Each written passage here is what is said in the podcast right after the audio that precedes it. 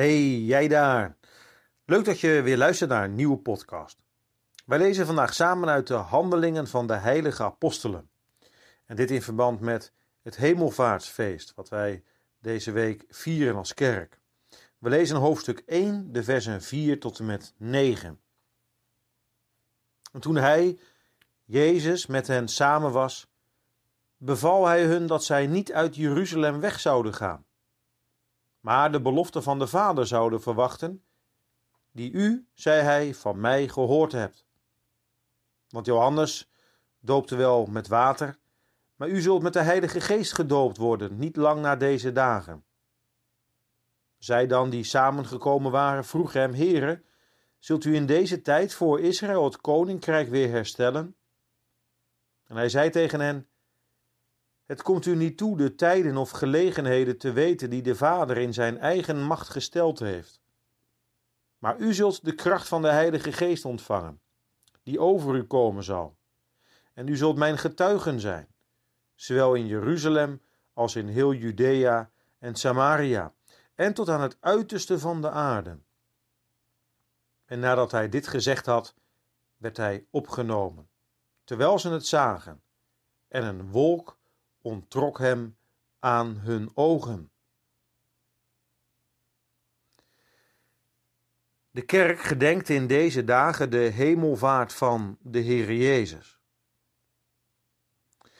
Wat moet het indrukwekkend geweest zijn voor de discipelen toen Jezus naar de hemel ging. Nadat Jezus hun laatste vragen heeft beantwoord en nog maar net uitgesproken is beginnen zijn voeten los te komen van de aarde.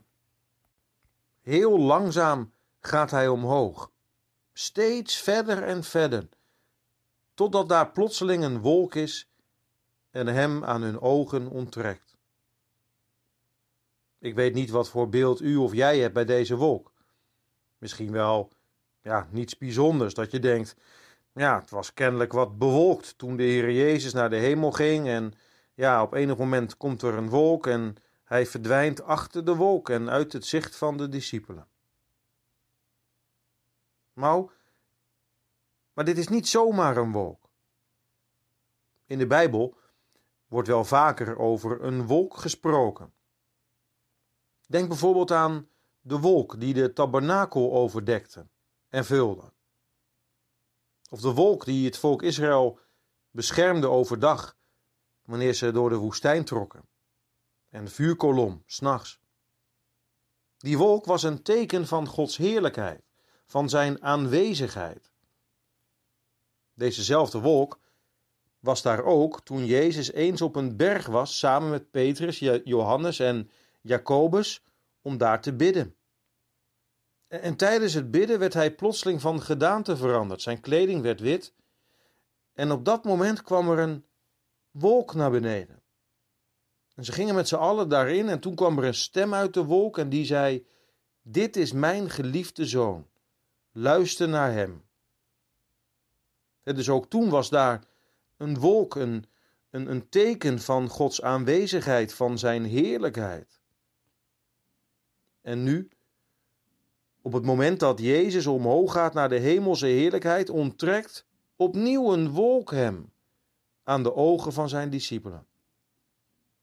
De wolk als teken van Gods heerlijkheid, van zijn aanwezigheid die hem tegemoet komt en meeneemt. In Psalm 104 staat: Loof de Heere, mijn ziel, hij maakt van de wolken zijn wagen. Ja, het is een hemels transport, waardoor Jezus in de hemel wordt gebracht. Een wolk onttrok hem aan de ogen van zijn discipelen. En, en God houdt als het ware zijn hand voor de ogen van, van de discipelen. Zij en ook wij zouden namelijk de hemelse heerlijkheid waar Jezus binnengaat niet kunnen verdragen, niet aankunnen. Want de hemelse heerlijkheid is zo geweldig, zo verblindend mooi. Dat kunnen wij zondige mensen niet aan nog niet aan. Want er komt een moment dat ook Gods kinderen mogen delen in de heerlijkheid waar de Heer Jezus nu al is. Daar gaat Jezus namelijk vanuit de hemel voor zorgen. Hij leidt zijn kinderen hier op aarde. Door zijn woord en met zijn geest woont hij in hen. Hij bidt voor hen, zodat ook zijn kinderen eens zullen zijn waar hij is. Is dat niet geweldig? Wil de Heer Jezus dat echt, dat wij ook zijn in zijn heerlijkheid? Bidt hij daarom in de hemel?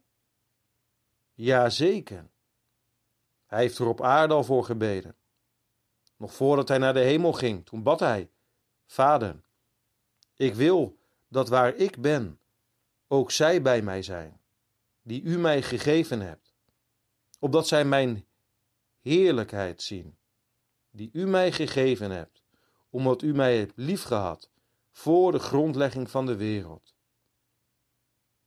Ja, Jezus bidt daarvoor. En eens zal elk oog hem zien, als hij terugkomt met de wolken. Zullen we samen bidden? Trouwe God en Vader in de hemel, ik dank u voor uw liefde. Dat u uw zoon gaf, zodat een ieder die in u gelooft eens weer bij u mag wonen en bij u in uw heerlijkheid mag zijn. Ik dank u dat u, Heer Jezus, bidt voor uw kerk. En dat ik door het geloof mag weten dat u dit ook voor mij doet. Wilt u in mij meer en meer het verlangen werken, dat ik eens u ontmoeten mag en voor altijd bij u mag zijn. Wilt u mijn zonden en tekorten vergeven? En wilt u alstublieft snel terugkomen op deze aarde? Ik bid het u in de naam van de Heere Jezus, uit genade. Amen.